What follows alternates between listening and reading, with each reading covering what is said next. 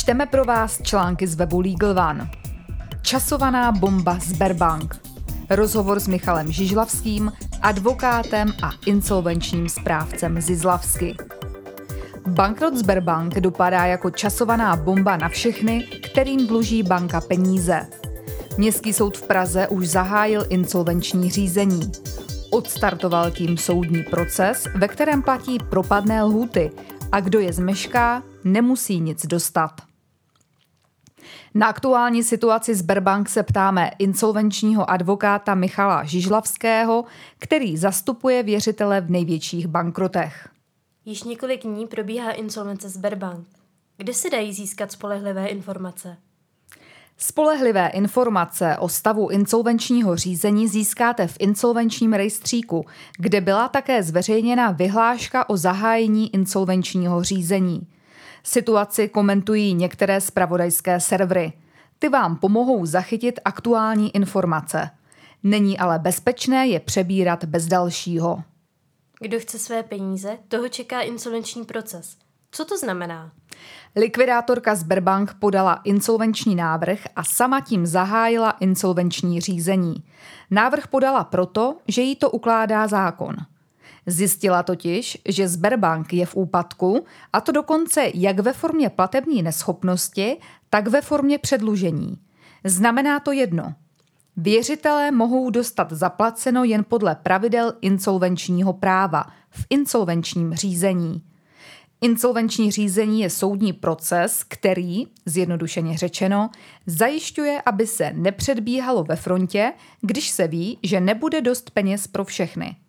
Věřitelé mají na ochranu svých práv celou paletu nástrojů, které ale logicky pomohou jen těm, kdo s nimi umí pracovat a používají je. Ústavní soud to kdysi trefně vystihl větou práva náleží bdělým. Dostanou lidé, firmy, družstva, obce, města a kraje zpět všechny své peníze? Myslím, že insolvenční řízení rychle pohřbilo některé počáteční optimistické odhady. Dnes vypadá situace jinak.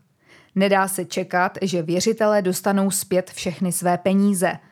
Úspěch bude, když dostanou aspoň něco – Kolik to bude, bude záležet i na tom, jak aktivně a jak kvalifikovaně budou uplatňovat svá práva.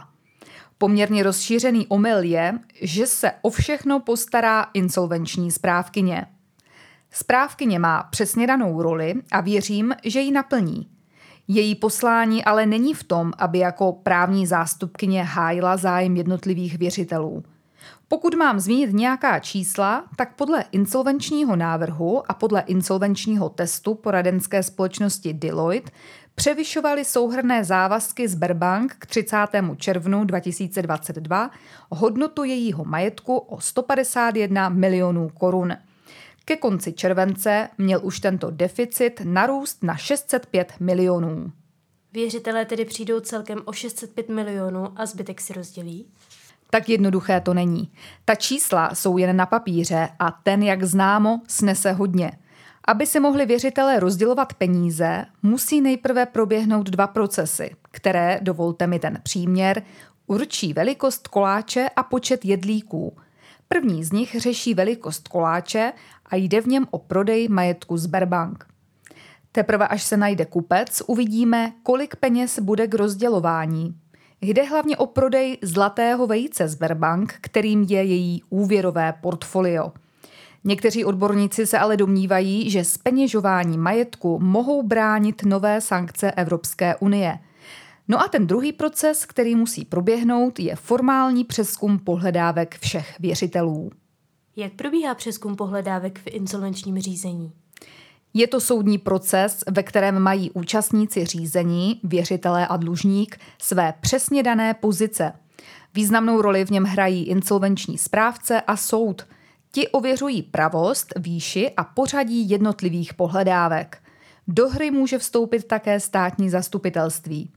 Tvrdé sankce hrozí tomu, kdo uplatní v insolvenčním řízení pohledávku, o které se pak zjistí, že je nadhodnocená nebo že neexistuje – kdo takovou pohledávku uplatní, nejen, že nic nedostane, ale musí ještě sám zaplatit sankci až do výše celé požadované částky.